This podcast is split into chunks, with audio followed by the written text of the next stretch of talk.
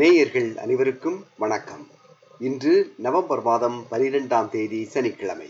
SBS Tamil ஒலிபரப்பு வழங்கும் ஆஸ்திரேலிய செய்திகள் வாசிப்பவர் ரைசல் ஆப்டஸ் மற்றும் மெடிபேங்க் போன்ற பெரும் வர்த்தக நிறுவனங்களின் வாடிக்கையாளர்கள் தொடர்பான தரவுகளை ஹேக்கர்ஸ் இணையதள திருடர்கள் திருடுவதை தடுக்க இணைய திருடர்களின் இணையங்களை முடக்க ஹேக் த ஹேக்கர்ஸ் என்ற முறையில் அரசு புதிய நடவடிக்கையில் இறங்கவிருப்பதாக உள்துறை அமைச்சர் கிளேர் ஓ நெயில் இன்று அறிவித்தார். இதற்காக ஆஸ்திரேலியன் பெடரல் போலீஸும் ஆஸ்திரேலியன் சிக்னல்ஸ் டைரக்டரேட்டும் இணைந்து சுமார் நூறு நிபுணர்களை பணிக்கு அமர்த்தி இணைய திருடர்களின் இணையங்களை முடக்குவது எனும் திட்டத்தில் இறங்கும் என்று அமைச்சர் ஓ நெயில் குறிப்பிட்டார். A standing body in the Australian government which will day in, day out hunt down the scumbags who are responsible for these malicious crimes against innocent people. Cybersecurity is a core national security focus of our government. It is beyond doubt now that this is a crime type that will continue in our country.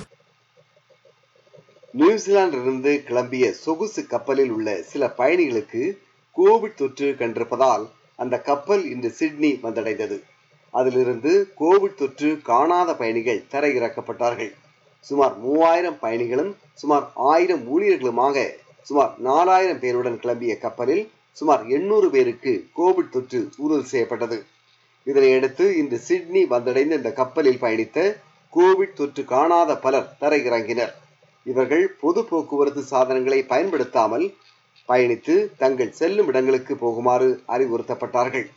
Covid தொற்று கண்ட பயணிகள் பலர் கப்பலிலேயே தனிமைப்படுத்தப்பட்டுள்ளார்கள் New South Wales health தந்திருக்கும் அறிவுறுத்தலுக்கு அமைய தாம் அனைத்து நடவடிக்கைகளையும் மேற்கொண்டு வருவதாக இந்த சொகுசு கப்பலை நிர்வகிக்கும் கார்னிவல் ஆஸ்திரேலியா எனும் நிறுவனத்தின் இயக்குனர் மார்கரெட் ஃபிர்ஸ் ஜெரால் கூறினார் Once we notice that there is an elevated number of cases, then we put in additional um, protocols, measures such as uh, masking.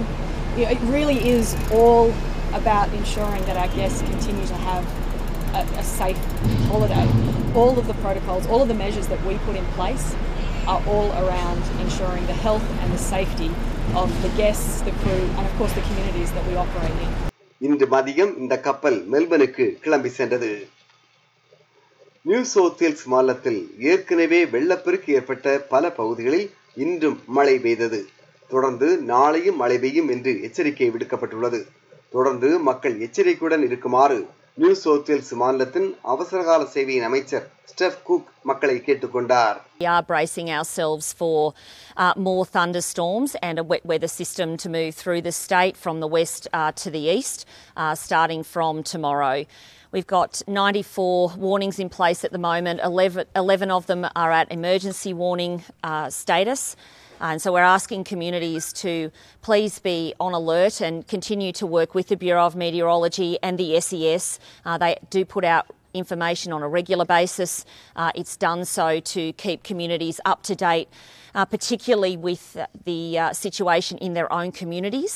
குறிப்பாக கோண்டபோலின் காலரெனபெரி போக் பகுதிகளில் வெள்ளப்பெருக்கு அபாய எச்சரிக்கை விடுக்கப்பட்டுள்ளது இதற்கிடையில் விக்டோரிய மாநிலத்தின் சில பகுதிகளிலும் வெள்ளப்பெருக்கு அபாயம் ஏற்படும் எச்சரிக்கை விடுக்கப்பட்டுள்ளது முரே பகுதியில் கடந்த சுமார் நாற்பது ஆண்டுகளில் இல்லாத அளவு வெள்ள மட்டம் உயரும் என்று எச்சரிக்கை விடுக்கப்பட்டுள்ளது தபால் அனுப்பும் செலவு அதிகரிக்கிறது. உள்ளூர் தபால்களை அனுப்ப ஒரு டாலர் பத்து சென்ட்ஸ் என்று தற்போது இருக்கும் கட்டணத்தை ஒரு டாலர் இருபது சென்டாக உயர்த்தப் போவதாக ஆஸ்திரேலியா போஸ்ட் அறிவித்துள்ளது. தபால் கட்டண உயர்வுக்கு ஏசிசிசி எனப்படும் Australian competition and consumer commission அனுமதி வழங்கியுள்ளது. தபால் அனுப்பும் எண்ணிக்கை குறைவதும் தபால் விநியோக அதிகரிப்பும் விலைவாசி உயர்வும் தபால் கட்டண உயர்வுக்கு காரணங்கள் என்று ஏசிசி தரப்பு கூறியுள்ளது. விக்டோரியா மாநிலத்தில் தாம் பதவியில் தொடர்ந்தால் பெண்கள் மாதவிடாய் காலத்தில் பயன்படுத்தும் நாப்கின்ஸ் பொருட்களை இலவசமாக வழங்குவோம் என்று பிரீமியர் டேனியல் ஆண்ட்ரூஸ் இன்று அறிவித்தார். இப்படியான நாப்கின்ஸ் பொருட்களை விநியோகம் செய்ய மாநிலம் முழுவதும் ஆயிரத்தி ஐநூறு வெண்டிங் மெஷின்ஸ் என்று அழைக்கப்படுகின்ற கருவிகள் நிறுவப்படும் என்றும் அவர் கூறினார். ஏற்கனவே அரசு பள்ளிக்கூடங்களில் நாப்கின்ஸ் இலவசமாக தற்போது விநியோகம் செய்யப்பட்டு வரும் நிலையில் இந்த திட்டம் பிறருக்கும் விரிவுபடுத்தப்படுவதாக பிரீமியர் ஆண்ட்ரூஸ் கூறினார். நவம்பர் இருபத்தி ஆறாம் தேதி விக்டோரியா மாநிலத்தில் தேர்தல் நடைபெறவிருக்கும் நிலையில் இலவச நாக்கிஸ் திட்டத்திற்கு நான்கு ஆண்டுகளுக்கு விக்டோரிய மாநில அரசுக்கு இருபத்தி மூன்று மில்லியன் டாலர் செலவிடும் என்று மதிப்பிடப்பட்டுள்ளது. இதற்கிடையே விக்டோரிய மாநிலத்தில் தாம் வெற்றி பெற்று ஆட்சி அமைத்தால் மெல்பர்னில் உள்ள தி ஆல்ஃபர்ட் மருத்துவமனையை மேம்படுத்தவும் நூற்றி ஐம்பது நோயாளிகளை புதிதாக அனுமதிக்கும் வார்டு ஒன்றை உருவாக்கவும் இரண்டு புள்ளி நான்கு பில்லியன் டாலர் செலவிடப்படும் என்று லிபரல் கட்சியின் தலைவர் மேத்யூ கை அறிவித்துள்ளார்.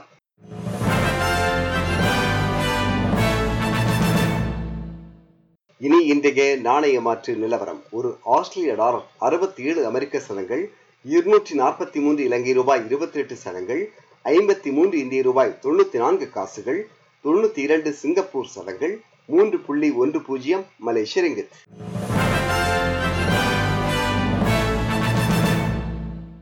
நாளைய வானிலை முன்னறிவித்தல்.